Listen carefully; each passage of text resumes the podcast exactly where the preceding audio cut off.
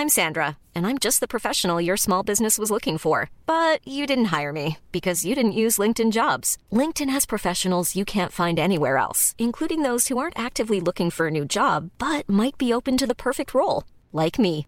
In a given month, over 70% of LinkedIn users don't visit other leading job sites. So if you're not looking on LinkedIn, you'll miss out on great candidates like Sandra. Start hiring professionals like a professional. Post your free job on linkedin.com/people today. Ready to pop the question? The jewelers at BlueNile.com have got sparkle down to a science with beautiful lab-grown diamonds worthy of your most brilliant moments. Their lab-grown diamonds are independently graded and guaranteed identical to natural diamonds, and they're ready to ship to your door. Go to BlueNile.com and use promo code LISTEN to get $50 off your purchase of $500 or more. That's code LISTEN at BlueNile.com for $50 off. BlueNile.com code LISTEN. Hey, it's Ryan Reynolds, and I'm here with Keith, co star of my upcoming film, If, only in theaters, May 17th. Do you want to tell people the big news?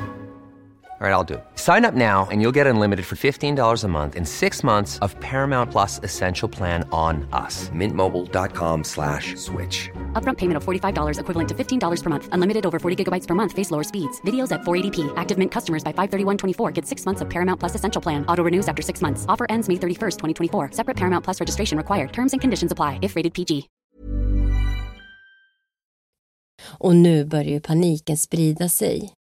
Men herregud, var är hon någonstans? Så de börjar ju nu lite mer panikartat springa upp och ner längs stigen och in bland träden och de skriker och ropar men Hailey, hon är helt borta. Ungefär en och en halv timme håller de på och letar innan de fattar beslutet att gå tillbaka till bilen och ringa efter polisen.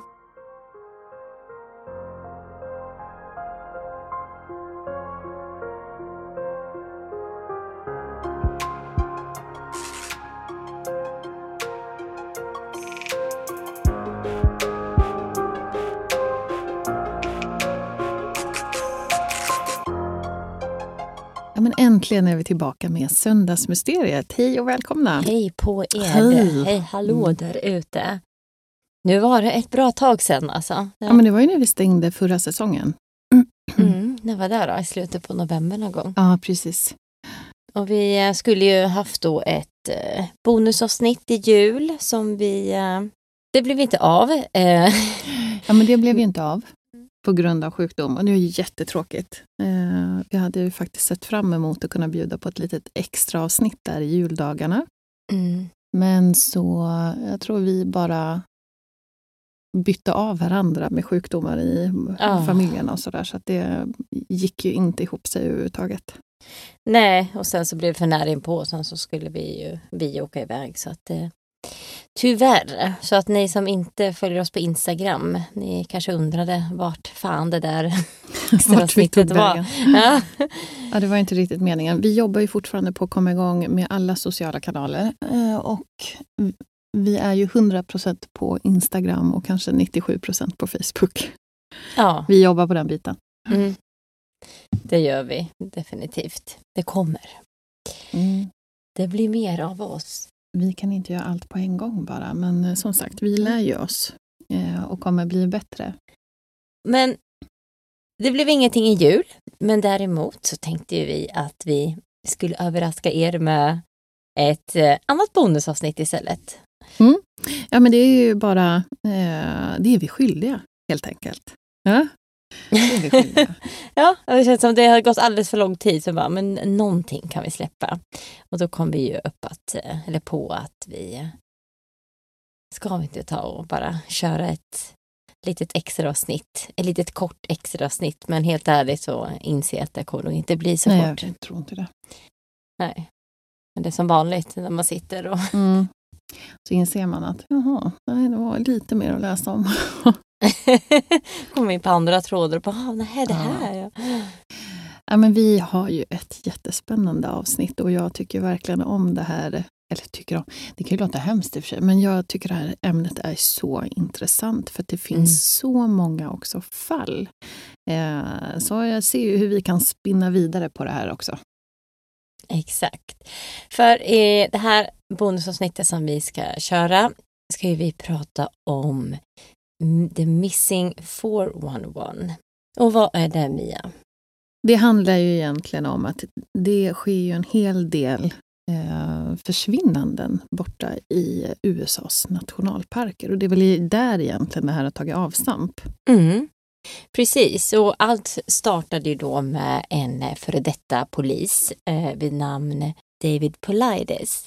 Och han berättar då att han hade träffat på två stycken parkvakter som eh, då kände igen honom för att han har tidigare eh, skrivit lite böcker där han har gjort lite utredningar.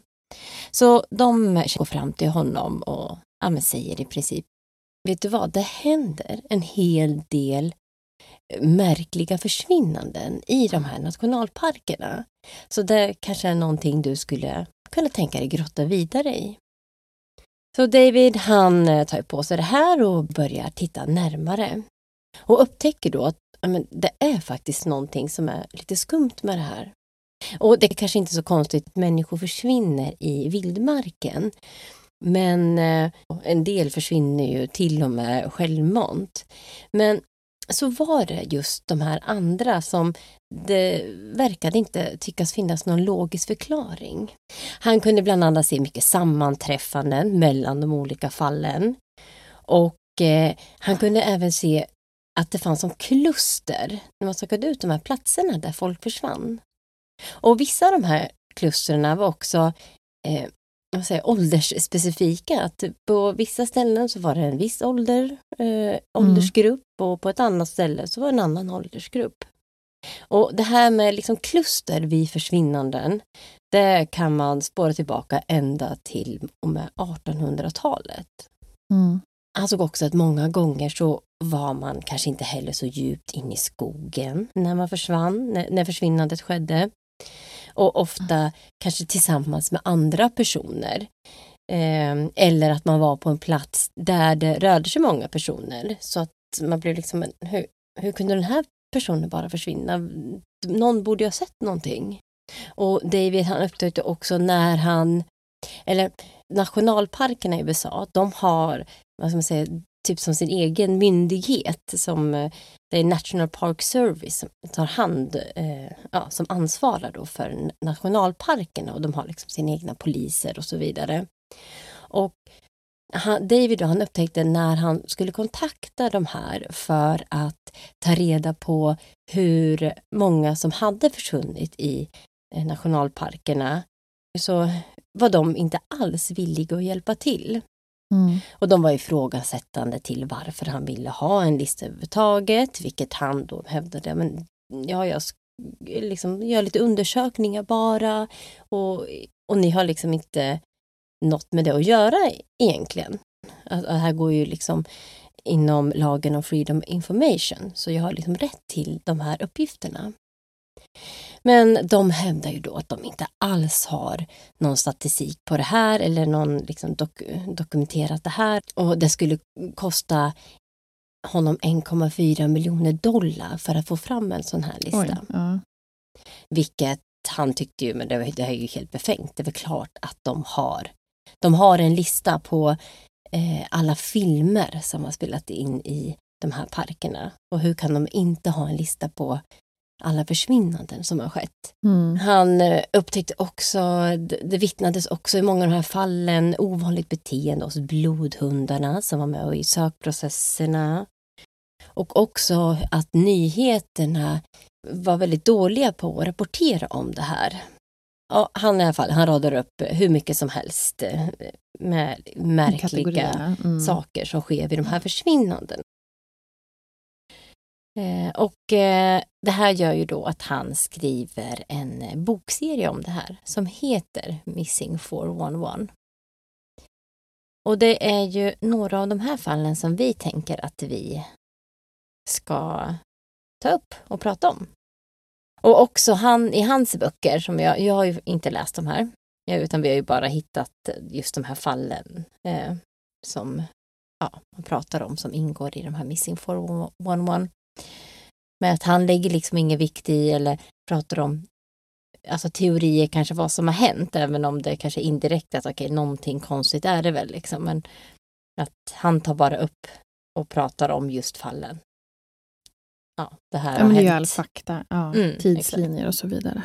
Mm, precis. Ja, men det som är eh, kanske... Jag vet inte, det, det försvinner ju folk i och för sig överallt i hela världen. Men det är ju lite spännande när det också är lite sådär märkliga omständigheter. Och jag bara tänker hur stora de här nationalparkerna i USA faktiskt är. Mm. Det är så stora ytor eh, och så mycket som kan vara så himla okänt där också, vad som faktiskt händer. Absolut, och det finns ju vilda djur och det... Eh, Mm. ja, alltså svår terräng tänker jag. Alltså så här, som att man knappt eh, kan ta sig Mm. igenom. Alltså, och man vet ju själv hur det är. Alltså faktiskt, Mm. man vet ju själv när man går i skogen. Det är ju lätt att tappa bort sig. Det vet jag ju alltså när man Mm. bara går kanske och plockar svamp i skogen. Man tänker att man går rakt fram. Alltså det hände oss senast bara i år när vi gick. Och vi har ju bara en liten skog här så att om vi har ju mobiltelefoner så vi kan kolla på kartan Så också. vet vi att du inte har någon lokalsinne. Men jag och min man då, vi gick där med våra barn och sen helt plötsligt, och vi trodde att vi skulle liksom komma ut på andra sidan skogen och helt plötsligt så bara, nej men vänta nu, alltså det är ju vårt hus. Alltså då har vi verkligen gått en cirkel. runt och bara så kolla på vårt eget hus. Ja, så det är ju eh, förrädiskt men eh, Ja, och vi, eh, vi har ju tagit varsitt fall eh, som vi tänkte berätta om i det Mm. här avsnittet. Eh, och eh, jag tänker då att jag kanske ska börja och hoppa in i mitt. ja men gör det, Mm. det tycker jag.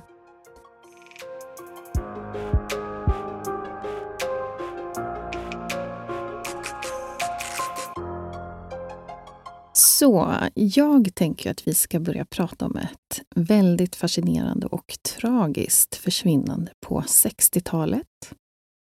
Och det här handlar om alla föräldrars värsta mardröm. Ibland när jag går med min son i affären, ungefär ja, men vilken som helst kan det vara, och så dyker han in bakom en bokhylla. Och så kan det vara att jag märker att han försvinner och jag får inget svar när jag ropar på honom. Och då får man ju så här att man, man får ju känslorna liksom hinner ju fyllas på och man blir ihålig för en sekund. Och så tills han tittar fram med ett stort leende eller så skrämmer han ju skiten ur mig. Eh, men då att leva med den här känslan av att inte ha kontroll och inte kunna ta hand om eller inte kunna prata med. Inte krama om eller skratta eller gråta med och kanske värst av allt, känslan av skuld över att inte kunna beskydda sitt barn.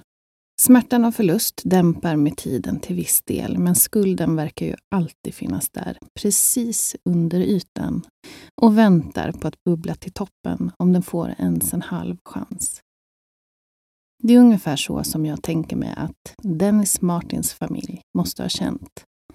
Och mycket, mycket mer. Dennis Martin föddes 20 juni 1962 och bodde med sina föräldrar Bill och Violet och sin äldre bror Doug, yngre syskon Sara och Michael, i Knoxville, USA. Bill hade en egen firma som arkitekt och eh, både han och Violet var väldigt etablerade i samhället och hade mycket vänner i området. Familjen kommer från Knoxville och hade en tradition långt tillbaka i att de manliga medlemmarna i familjen åkte iväg på en campingtur till den närliggande nationalparken Smoky Mountains för att fira Fars dag. Det här är idag en av USAs mest besökta nationalparker. Den grundades år 1926 och består av ås på ås av till synes oändlig skog på gränsen mellan North Carolina och Tennessee. Så tittar man på kartan så kan man nästan dra ett streck rakt upp från Florida in till mitten av USA där parken ligger. Det här kallas för Smokies på grund av att den ständigt närvarande morgondimman. Bergskedjan är världskänd för mångfalden av växt och djurliv och skönheten i gamla bergen och historien kring Appalachernas bergskultur. Den här traditionen i alla fall om att åka och fira Fars dag vid eh, Smoky Mountains har dragit sig tillbaka ända till 1900-talet när de faktiskt använde mark här för sitt nötkreatur. Och den här dagen, fredag den 13 juni, så åkte Dennis med sin pappa, Bill, farfar Clyde Martin, och storebror Doug, nio år, för sin första campingtur. Man kan ju bara tänka sig hur exalterad Dennis var som äntligen skulle få följa med på första turen till Smoky Mountains.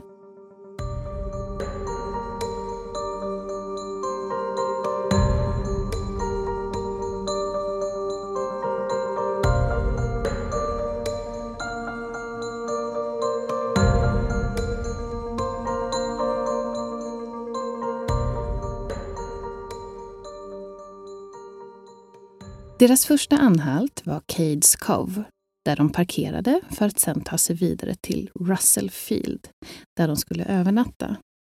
Dennis beskrevs av sin far som en frisk och glad liten kille med brunt och lockigt hår. Full av energi och var inte särskilt rädd av sig. Han hade kampat med sin familj ända sedan han var liten och knappt kunde gå. Och om en vecka så skulle han fira sin sjuårsdag. Vid Russell Field så anslöt även en annan familj. De här hette också Martins.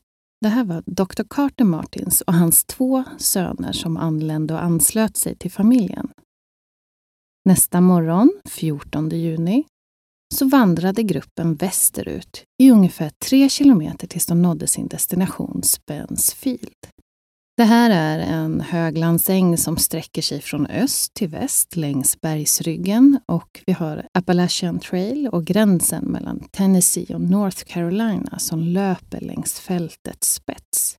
Och det här ligger ungefär 1500 meter över havet. Området har branta sluttningar, djupa raviner och snabbrörliga bäckar och mängder av snåriga buskage men trots det här så är Spencefields en väldigt populär campingplats. Och den här dagen, när de har kommit hit, kommer att bli den sista dagen som Dennis Lloyd Martin sågs till livet. Det var en solig dag eh, och de började packa upp sina saker på den västra sidan av campingplatsen. Här fanns det andra familjer och Dog och Dennis sprang iväg med de här andra pojkarna från andra Martins-familjen Medan de lekte så ordnade papporna med tälten precis intill Anthony Creek Trailhead. När de hade fått saker på plats så kunde de bara luta sig tillbaka och njuta av vädret och titta på när pojkarna lekte. Dennis kunde man lätt se tack vare hans vita strumpor och röda t-shirt i sina gröna campashorts. Under eftermiddagen så började barnen leka kurragömma i närheten av Appalachian Trail och runt 4.30 så hade pojkarna börjat gömma sig och hade lite extra bus med sina pappor. De skulle gömma sig och så skulle de hoppa fram och skrämma dem. Så pojkarna sprang ju först då mot skogslinjen mot söder. Men Dennis vände och sprang mot nordväst. Bill tittade när Dennis tog sig åt andra hållet för att gömma sig och han såg honom ta sig in i ett buskage som låg ungefär 15-20 meter bort. Och det som följde var ju att Doug, storebror, och hans två vänner då följde planen och hoppade fram för att skrämma sina pappor.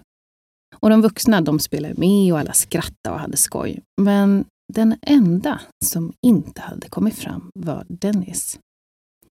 Pappa Bill började bli konfunderad och ropade efter Dennis men han fick inget svar. Någon minut senare och fortfarande inget svar. Eller någon Dennis. Det är nu Bill börjar fyllas av de här känslorna och få panik. Och farfar Clyde och Bill börjar ropa samtidigt som eh, Bill också tog sig mot stigen och buskaget där Dennis hade gömt sig. Han sprang nästan tre kilometer långt in på spåret utan att hitta Dennis eller få några svar när han ropade. Det enda ljudet var vinden som susade genom skogen när en storm närmade sig.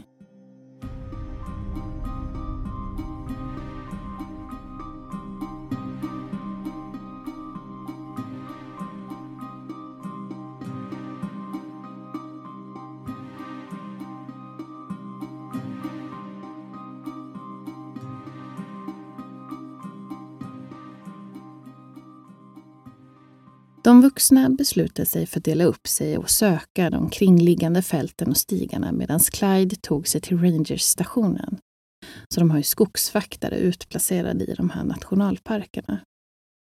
Han kom inte dit förrän ungefär halv nio på kvällen för att få hjälp. Man får ju tänka också på att det här är ju 1962 innan det fanns några slags mobiler eller enkla sätt att få tag varann. Så det här var ju enda sättet att kunna få hjälp av, av de här skogsvaktarna. Och den här kvällen så följde det också en ordentlig storm med regn som sköljde bort egentligen allt som man hade önskat ha kvar. Just spår efter Dennis i stigarna. Regn och hagel kom på sina ställen och bäckarna i området steg snabbt och beskrevs som höga och turbulenta i den officiella sökrapporten. Temperaturen sjönk olyckligtvis och det blev kallt, blött och blåsigt. Men det fanns inget mer att göra ikväll, mer än att sitta och vänta ut stormen och veta att Dennis var där ute någonstans ensam. Nästa morgon så startas en ordentlig sökinsats. Man började finkamma olika bäckområden och regnet fortsatte att falla med jämna mellanrum och sköljde bort potentiella spår. Vindarna ökade och temperaturen sjönk ytterligare till 10 grader, vilket ökade risken för att Dennis skulle bli nedkyld. När man får hypotermi så sjunker kroppstemperaturen och kroppen försvarar sig genom att minska blodförsörjningen till huden och genom att öka värmeproduktion genom att huttra. Men det är inte alls länge som kroppen orkar med det här då det är en väldigt energikrävande situation för kroppen. Och trots den här sökinsatsen så var det inte en enda människa som kunde hitta något som kunde leda dem till Dennis. Tills idag så är det här en av de största sökoperationerna som har utförts vid Smoky Mountains. Enligt parkens officiella rapport så landar antalet sökare på 1400 personer. Från att ha börjat på att vara 100, från tre till fyra olika stater. Både militär, brandmän, scouter och så vidare. Däribland anslöt också Green Berets från nationalgardet. I takt med att hoppet försvann och hittade Dennis vid liv så minskade antalet sökare. När man avslutade sökningen hade 13 420 arbetstimmar registrerats och helikoptrar tillbringade nästan 200 timmar i luften. Den här stora sökningen kom senare att bli väldigt kritiserad. Och det kanske lite intressant om man jämför med en sökoperation i en nationalpark idag så kan det landa på ungefär fem timmar med 12 personer. Så det vill säga ungefär 60 timmar sökoperation. Till skillnad mot de 13 400 som vi pratar om i det här fallet. Och den här kritiken kom ju delvis då på grund av den stora mängden människor som potentiellt kan förstöra eller missa spår i marken som redan var svåra att upptäcka på det här kraftiga regnet. Om man ska lyfta något positivt från det här försvinnandet och sökoperationen så lyfter det ju ögonen på de involverade att man måste förbättra sina sökoperationer. Så man gjorde ett jättestort arbete efter det här för att göra mer effektivt och tydligare, vilket har räddat många liv sedan dess. En veteranspårare, Dwight McCarter, har påpekat att man borde ha hittat något och var länge själv förvånad över att man inte hittat ett enda spår efter pojken. Det var väldigt dåligt med kommunikation mellan alla som blandade sig in i sökandet och det blev så många personer att de som ledde sökandet fick svårt att börja ha kontroll på det. Man visste inte vad status var, om man hade hittat något bevis, antalet människor som var med och sökte. Och allting gjorde det ju extremt svårt att hitta fotspår. Men trots den omfattande sökoperationen så hittades inte Dennis.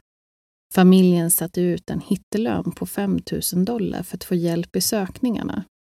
Man fick in hjälp av till exempel synska personer som gav sina känningar om vad Dennis skulle kunna vara. Ett sånt tips kom från en, eh, en synsk person som heter Schwaller från Linden, Michigan.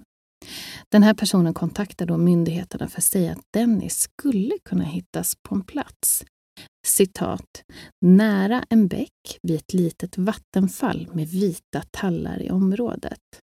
Det här tipset är ju tyvärr liksom alla andra visioner som rapporterats av synska var ju ungefär så vag att den kunde applicerats på hundratals platser i området. Ändå gjorde familjen sitt bästa för att söka upp varenda en av de här tipsen. Men man fick inga nya genombrott. Hoppet väcktes en kort stund när man på den fjärde dagen av sökandet faktiskt hittade spår. Man hittade svaga, svaga spår i barnstorlek ungefär 1,6 kilometer från Spensfield. Men efter en undersökning avfärdade myndigheterna dem eftersom att man antog att det var från en scoutgrupp som också då hade sökt i området. Och Dennis sjuårsdag närmar sig utan något som helst nytt spår av honom. Bland många konstiga samtal som kom in så var det en man som ringde in den 26 juni och sa åt dem att sluta söka på marken och istället att börja titta i trädtopparna. Men det samtalet det ledde inte heller någonstans, även om det faktiskt väcker lite frågor. Vem var den här mannen som ringde in? Hade han någon faktisk kännedom om fallet? Det är en av de konstiga detaljer kring fallet som bara inte passar in.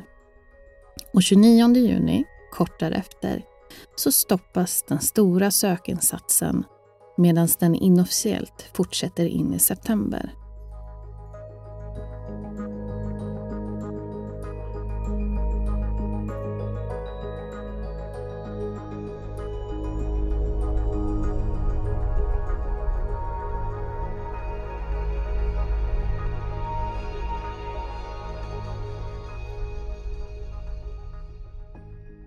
De flesta teorier som har kretsat kring om vad som har hänt Dennis Martin handlar ju kanske självklart om att han ramlat och gått vilse. Kanske till och med blivit offer för något av de vilddjur som går i området. Det var också många, många år senare som det var en man som hade gått ut offentligt om att han illegalt hade varit i området och samlat in säng i parken. Han hävdade att han hade kommit över ett skelett av en liten kropp inne i skogen. Men han hade aldrig informerat myndigheterna på grund av att han själv var rädd för att bli åtalad. Men det här kunde heller inte leda myndigheterna rätt och man kunde aldrig hitta några spår efter skelett i skogen, efter vad det påstådda skelettet skulle ha funnits. Pappan däremot, han tror ju att sonen blev tagen av en annan person. För det ska ha funnits ett ögonvittne. En man vid namnet Harold Key som besökte parken och rapporterade att han hade hört ett högt skrik ungefär vid samma tidpunkt som Dennis försvann. Han påstår sig ha sett en rufsig man täckt av hår som försökte bli osedd. Keys familj utvecklade utsagor med att figuren hade något rött slängt över axeln samtidigt som han tog sig eh, rycket genom skogen. Och det som var rött slängt över axeln det skulle ju matcha de kläder som Dennis hade på sig vid försvinnandet. Men trots det så var det inget man direkt följde upp då den här observationen ska ha gjorts åtta kilometer från campingplatsen och den här Harold Key skulle också ha varit lite osäker på tidslinjen. Senare är det ju en av de här parkvakterna som beklagar sig över att man faktiskt misslyckades att följa upp just det spåret.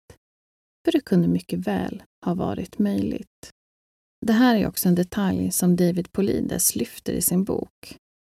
Men det är väldigt intressant att det faktiskt inte är någon som har följt upp spåret. En annan intressant teori kretsar kring varför sökoperationen har blivit så stor. Det här är ju som sagt ett av de största sökoperationerna som har gjorts vid Smoky Mountain. Och även militären var indragen och FBI. Men det är ingen som kan svara på exakt varför de har tagit in så pass mycket resurser i det här försvinnandet och lagt så enormt mycket pengar på att hitta en liten pojke i nationalparken. Än idag, många, många år senare, så har familjen Martins inte fått något svar på varför deras son Dennis försvann eller vart han har tagit vägen. Det finns nog ingen tröst i världen för dem. Men det finns fortfarande så mycket frågetecken kring hans försvinnande och en massa teorier och olösta frågor.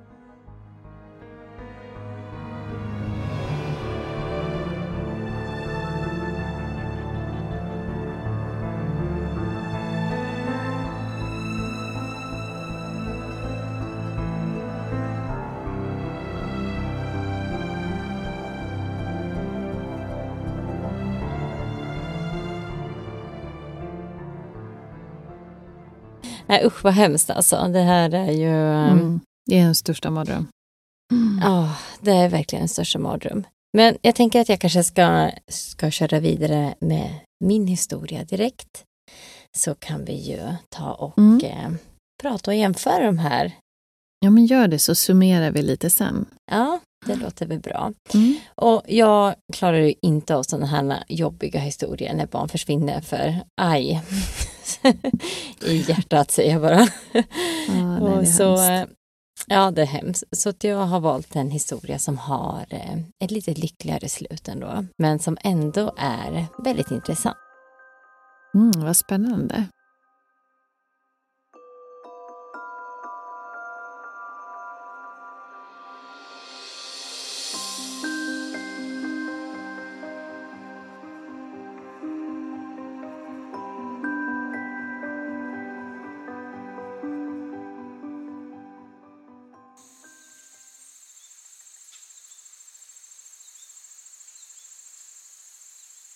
Det var den 29 april 2001 i Arkansas. Sexåriga Hailey Jennifer Sega var ute och vandrade med sina morföräldrar. Det här var i en del av Arkansas som kallas för The Upper Buffalo Wilderness som täcker ett område på 49 kvadratkilometer. Vildmarken förvaltas av US Forest Service och här finns en väldigt populär vandringsled som leder upp till Hawkbills Crag eller även kallad Whittaker Point. Det här är en bergsplatå som ligger ungefär 60 meter ovanför mark och här kan man få en hisnande utsikt över dalen. Här kommer även många turister för att ta vackra naturbilder eller bröllopsfoton. Det finns inga skyddsräcken men eh, trots det så lockar det till sig många våghalsar som vill ta det där just perfekta fotot när de balanserar på klippkanten. Men ramlar man ner så har man inte en chans att klara sig på grund av de branta klipporna. Nyligen så dog en ung kvinnlig student som skulle posera för ett foto, men som olyckligtvis tappade balansen. Det tog över fem timmar för att kunna bärga hennes kropp. Men håller man ett gott avstånd så är det en fantastisk plats att vara på. Och det var också det som Hailey Sega och hennes morföräldrar gjorde.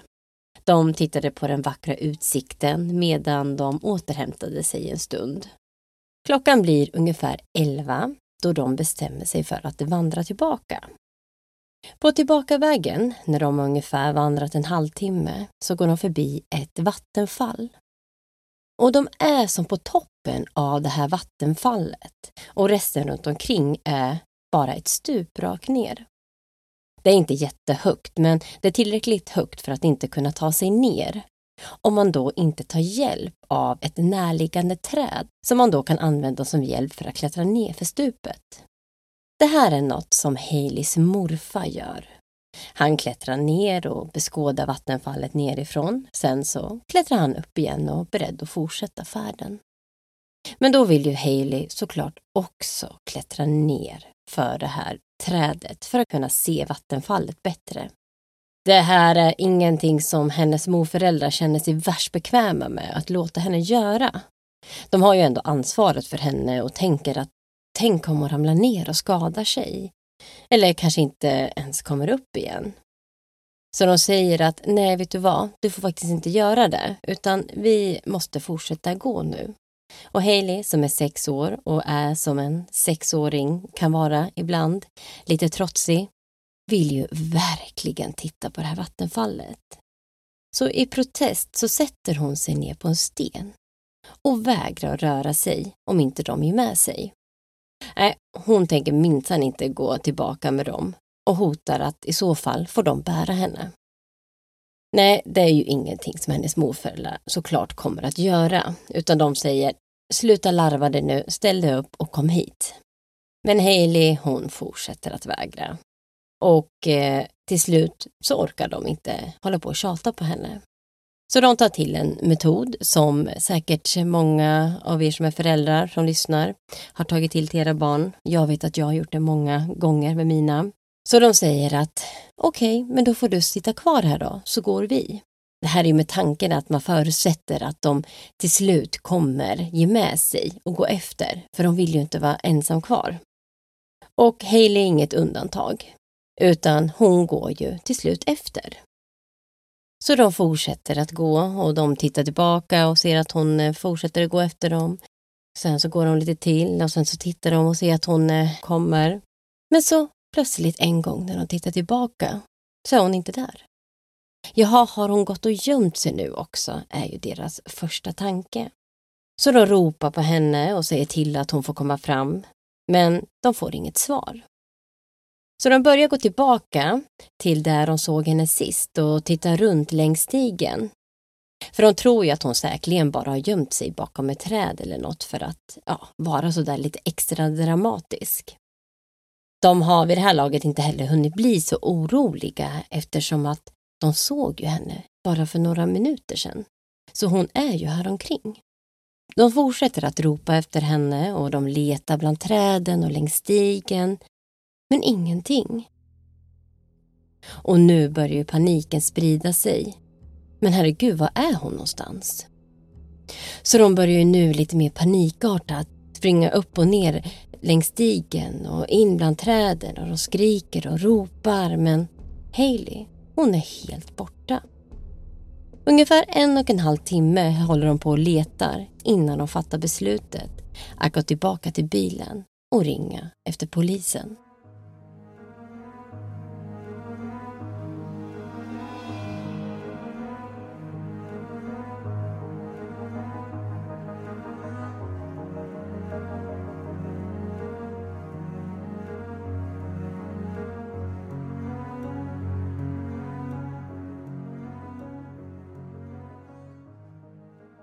Polisen tar ju det här på största allvar. Det är ju ett barn det handlar om, så de sätter igång direkt. Och den största sökinsatsen i Arkansas historia påbörjas. Den här sökinsatsen involverar hundratals människor, bland annat brandmän, som söker igenom skogen. De har ett stort team med sökhundar och det finns eh, flera helikoptrar som är uppe och söker genom området med värmekameror. Men trots en grundlig och stor sökinsats så har man efter två dagar i stort sett inte hittat ett dugg. Det enda man har fått fram är att en av hundarna hade hittat ett luktspår som ledde fram till en väg. Men väl framme vid vägen så tog spåret slut. Det här var ju såklart inte bra nyheter. För det indikerar ju på att Haley hade tagit sig till vägen och sannolikt blivit upplockad där. Men sen kom vändningen, 51 timmar in i sökningen. Då är det två sökare som nu hade tagit sig en bra bit utanför det här primära satta sökområdet. För när ett barn försvinner så gör man en beräkning på könet, ålder på barnet, hur väl barnet känner till området eh, och personlighet och utifrån det så gör man en beräkning på hur långt barnet skulle kunna tänkas tagit sig. Och Hailey hon är inte en van vandrare utan det här är faktiskt första gången hon är ute i en sån här stor skog. Men de här två männen då, de hade tagit sig utanför det här sökområdet. De eh, red på sina mulor längs en flod och där så får de syn på en flicka som sitter med fötterna dinglandes i vattnet. De frågar henne om hon heter Hailey Seiga och hon svarar att det gör hon. Hailey hon är ju såklart uttorkad, hungrig. Hon har en del rivmärken på armar och ansiktet men överlag så mår hon bra. Hon får snabbt återförenas med sin familj och sen så åker hon till sjukhuset för vidare observation. När hon har fått tillbaka mycket av sin energi och styrka så kommer polisens utredare för att fråga henne vad som faktiskt har hänt. Hailey berättar då att hon har gått bakom sina morföräldrar. Sen så har hon tittat ner och när hon tittade upp igen så var det bara som en vägg av träd. Hon hade trott att hon eh, gick på stigen så hon hade fortsatt att gå. Men i själva verket så gick hon bara djupare och djupare in i skogen. Det lite konstiga är att hon har lyckats ta sig ner ifrån det här berget. Vilket de tycker är lite otroligt eftersom att, som jag sa innan, så är det i princip bara ett stup rakt ner. Men mirakulöst så hade hon hittat den enda lilla vägen ner. Och även om det är liksom en väg ner så är det ändå jättebrant så det är ju inte lätt att ta sig ner ändå. Och hon som inte heller känner till området men att vara sex år och ha lyckats då hitta otroligt nog den här vägen. När Hailey hade kommit ner från berget så hade hon fortsatt gå och det här hade tagit henne till en flod. Nu hade det börjat mörkna och Hailey hade fått syn på en stor sten ut, mitt ute i floden. Med hjälp av lite mindre stenar så hade hon lyckats ta sig över till den här. Dock hade hon flera gånger ramlat i vilket hade gjort att hon hade blivit lite blöt. Det var vår ute, vilket betydde att det var väldigt varmt om dagarna men däremot väldigt kallt på kvällarna. Hailey hon var bara klädd i shorts och t-shirt. Hon hade ju inte direkt räknat med att spendera kvällen här. Och nu hade hon också blivit blöt, vilket också gjorde att hon började frysa väldigt mycket. Hon, men hon tar sig i alla fall till den här stenen och bestämmer sig för att hon skulle spendera sin första natt på den. För här tänker hon att hon blir synlig för helikoptrarna som hon hör hovrar ovanför henne. Och det här gör ju också utredarna lite fundersamma för att men hur kunde helikoptrarna inte se henne när hon låg synligt på den här stenen? De som också som sagt körde med värmekameror. Så de frågar henne igen att men är du säker på att det var här du var? Och Hailey säger att ja, det var där jag var. För det var där som Alicia sa åt mig att sova. Jaha, okej. Okay. Vem är Alicia? Ja, men hon är min vän som var med mig hela tiden.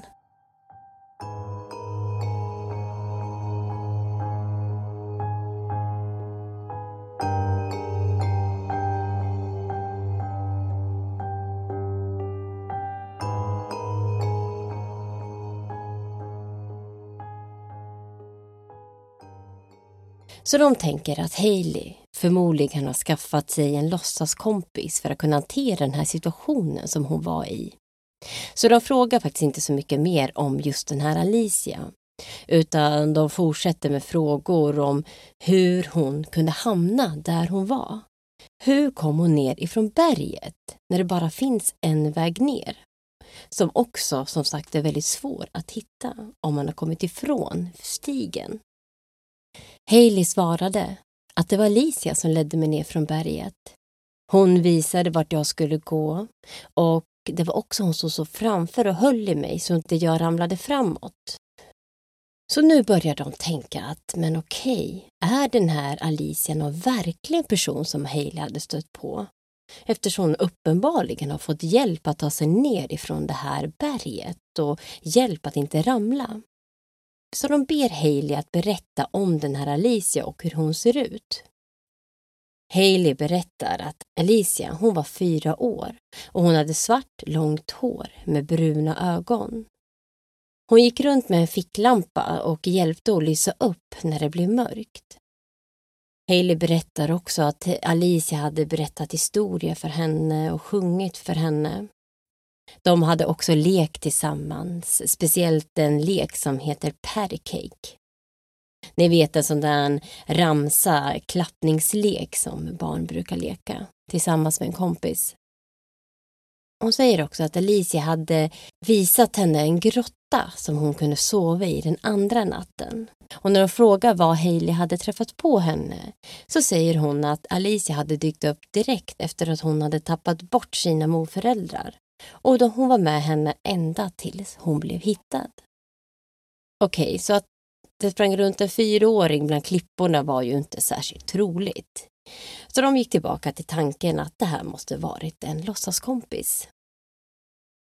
De avslutar fallet och även om det var många saker som nästan verkade för otroliga för att vara sanna så kan de inte göra så mycket mer. Historien om Hailey blev ju välkänd i området och också historien om eh, att hon hade fått hjälp av en flicka vid namn Alicia. Det här var något som lokalborna läste om och började då minnas att det 23 år tidigare hade skett en händelse där en fyraårig flicka med långt svart hår och bruna ögon vid namn Alana försvunnit och hittat stöd i samma område som Hailey försvann.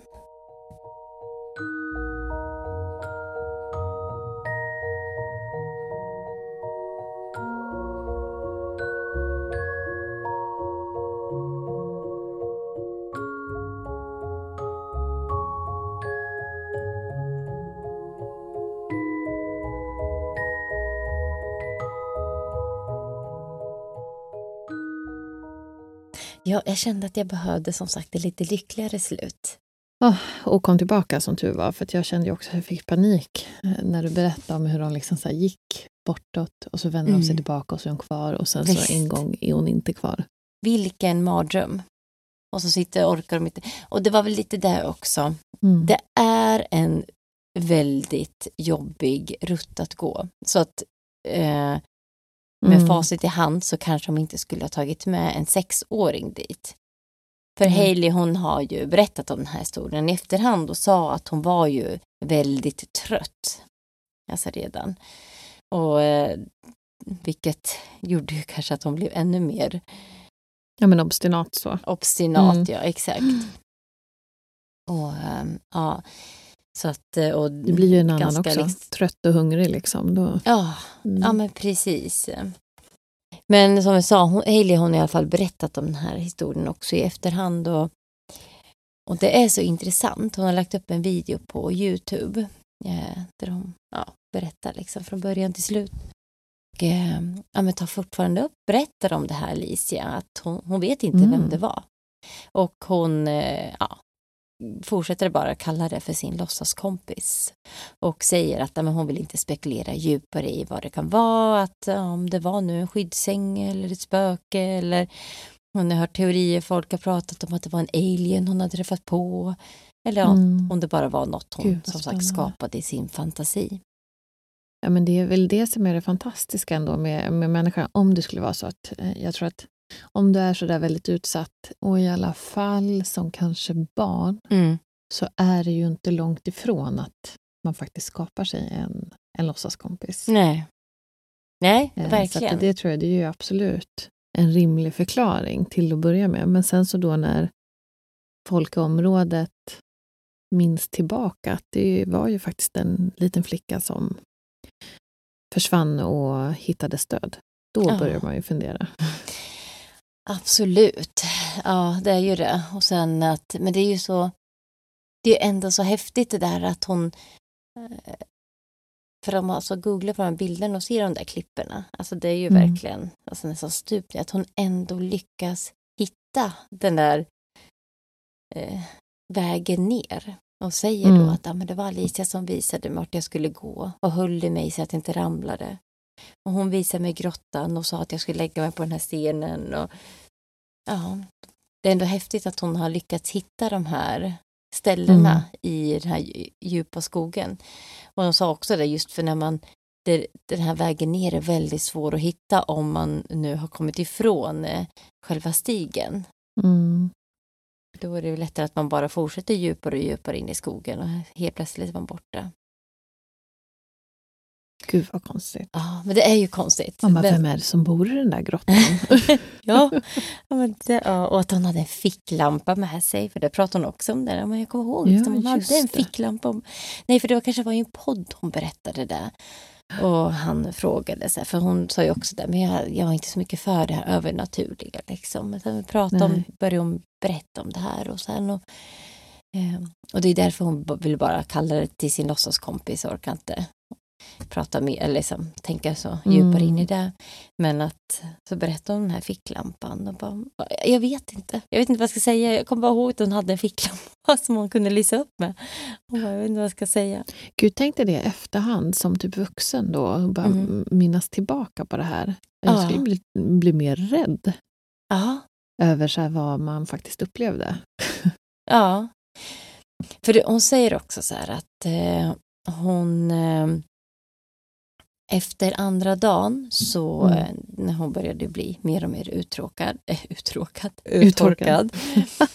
så, eh, så började hon hallucinera. Och hon berättar då att hon ser typ ja, men en liten plätt med flamingos eller vad det var.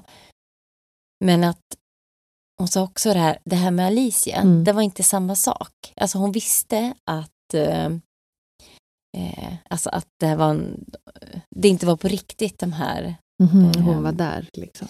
Ja, att de här flamingos, nej hon visste att de här flamingosarna, det var bara att hon förstod att hon hallucinerade. Mm.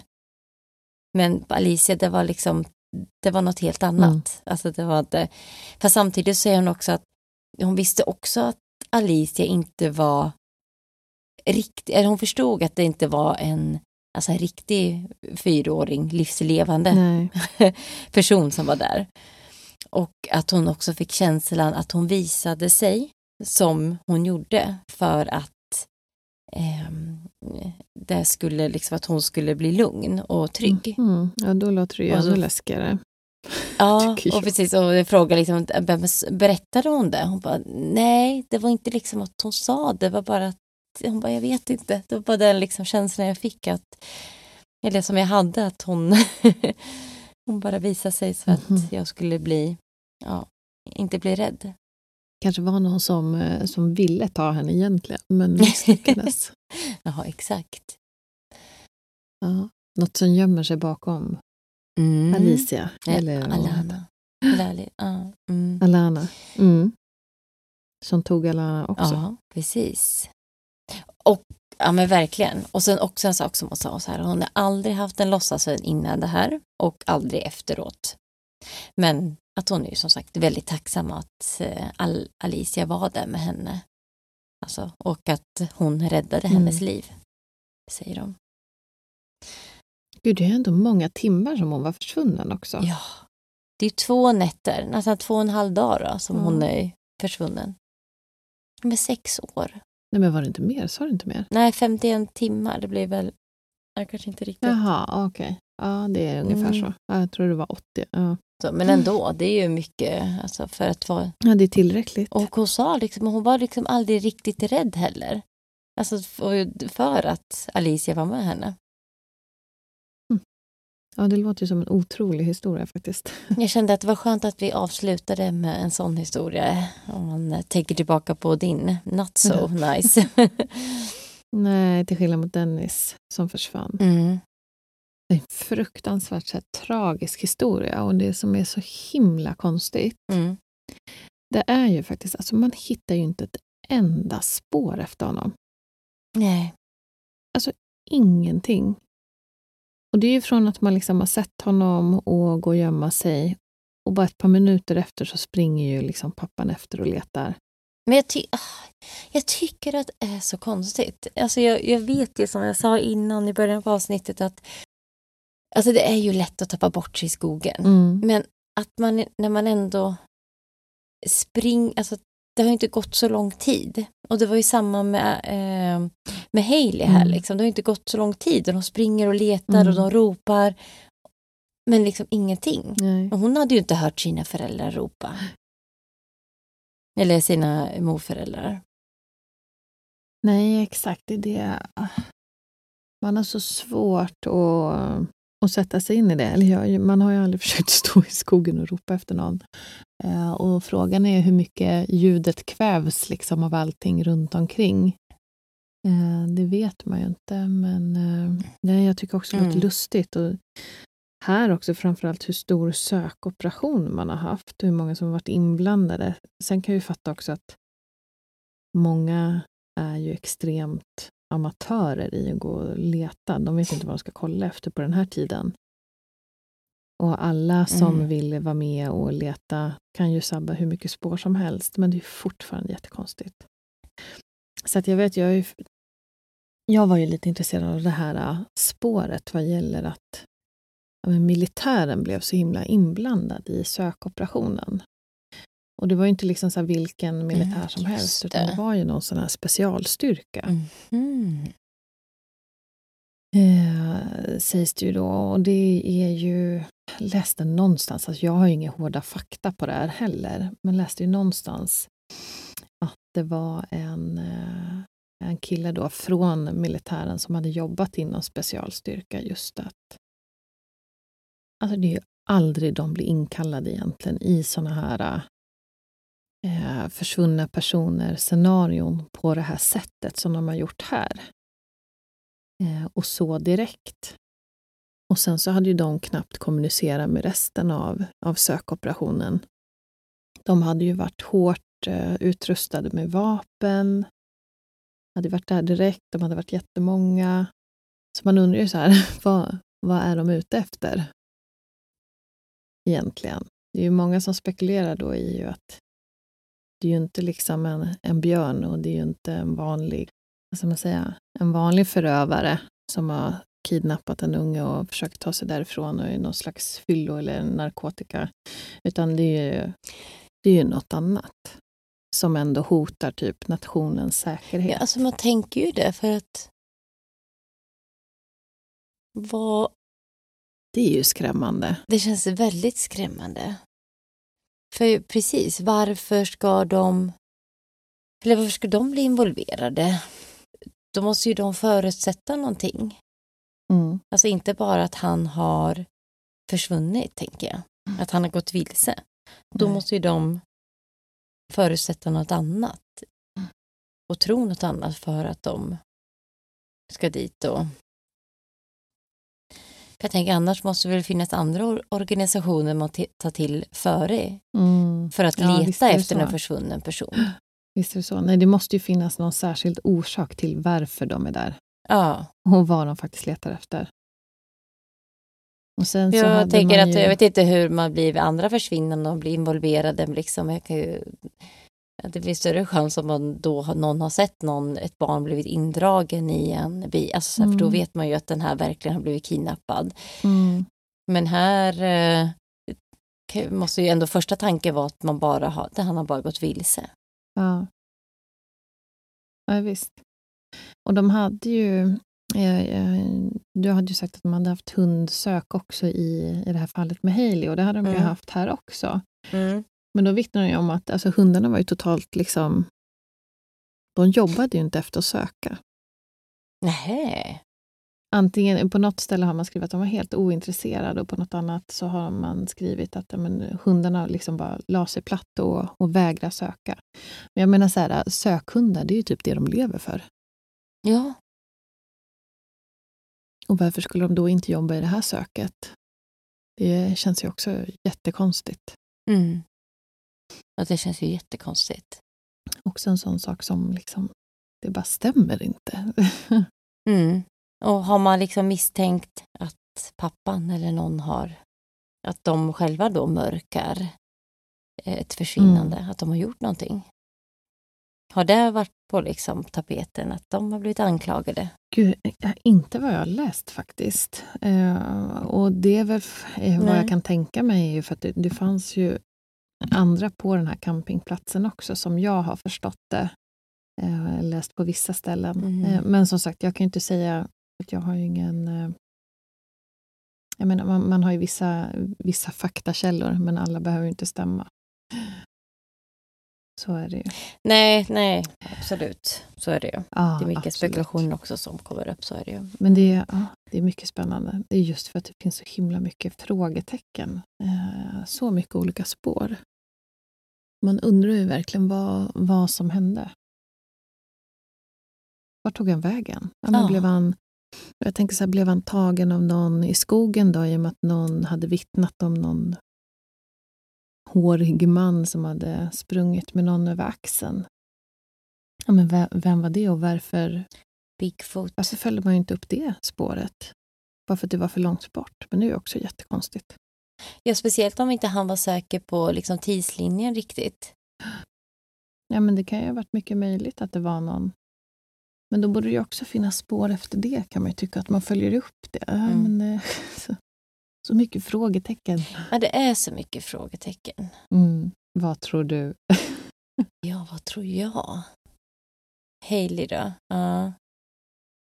Okej, ska vi börja med Hailey då? Vad tror du om Hailey? Gud vad svårt.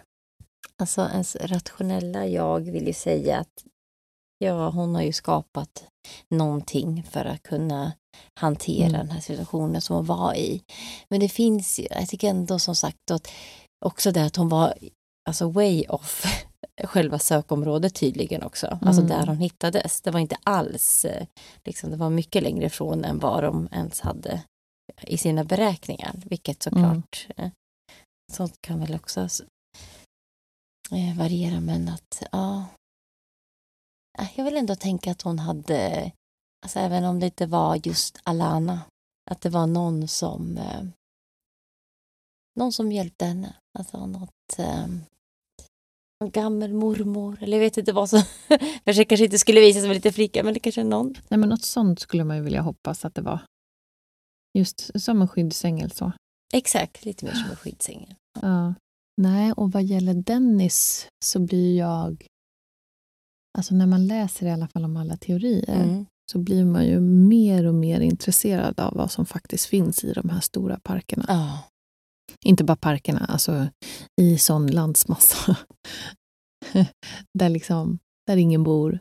Det, är så, finns så mycket yta men tänk om det är då där det kan finnas Ah. saker. Eller andra dimensioner. Alltså jag, jag, vet, inte. jag vet. Alltså, vi har, alltså, jag Alltså kommer- dimensionsspåret ska vi inte ens gå Nej in men på. alltså, och det kommer komma för att jag skulle vilja göra fler sådana här avsnitt. Alltså jag hittar så Mm. många intressanta sådana historier. Så blev det Ja. med, det här var bara början.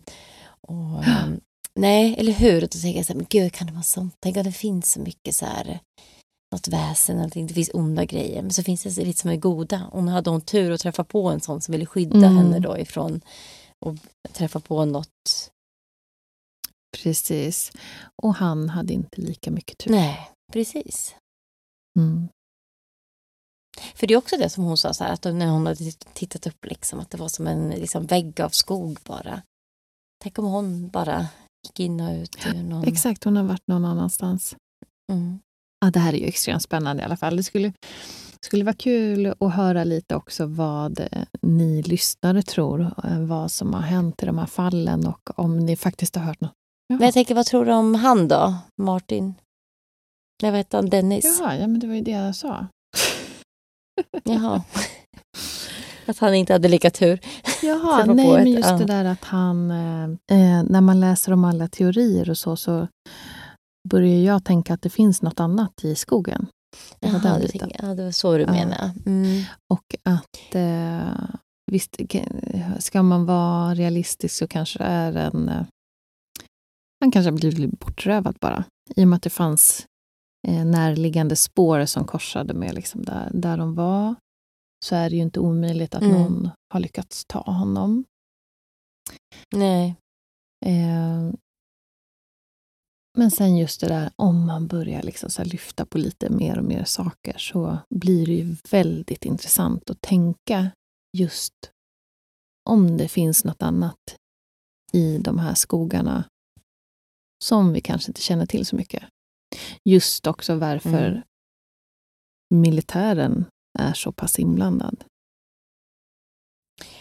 Ah, jag älskar Mm. det där. Alltså det är jättehemskt men alltså just att eh, det får verkligen lite extra krydda till. Ja, men det får en också så det är fundera så himla mycket på det där. Mm. Men liksom för att jag tänker också att ja, jag tänker att han har blivit bortrövad. Men har de då Nej, jag vet inte. Har de då misstänkt att han har blivit det? Att det är därför de går in? Men då borde ju väl det, de blivit, borde inte det ha blivit då känt då i det här fallet att om FBI misstänker att bli bortrövad. Så nu söker de efter en gärningsman för att det har skett i området tidigare. Jo, men de blir ju liksom inte bara inkopplade för att det är en vanlig gärningsman som har tagit någon. Utan det, det, då brukar ju inte så specialstyrkan Nej. rycka in.